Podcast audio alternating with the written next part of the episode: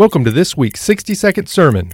Ludger Sylbaris had a reputation for being on the wrong side of the law. On May 7, 1902, he was once again thrown into prison, this time in solitary confinement in a partially underground cell in the city of Saint Pierre in the West Indies.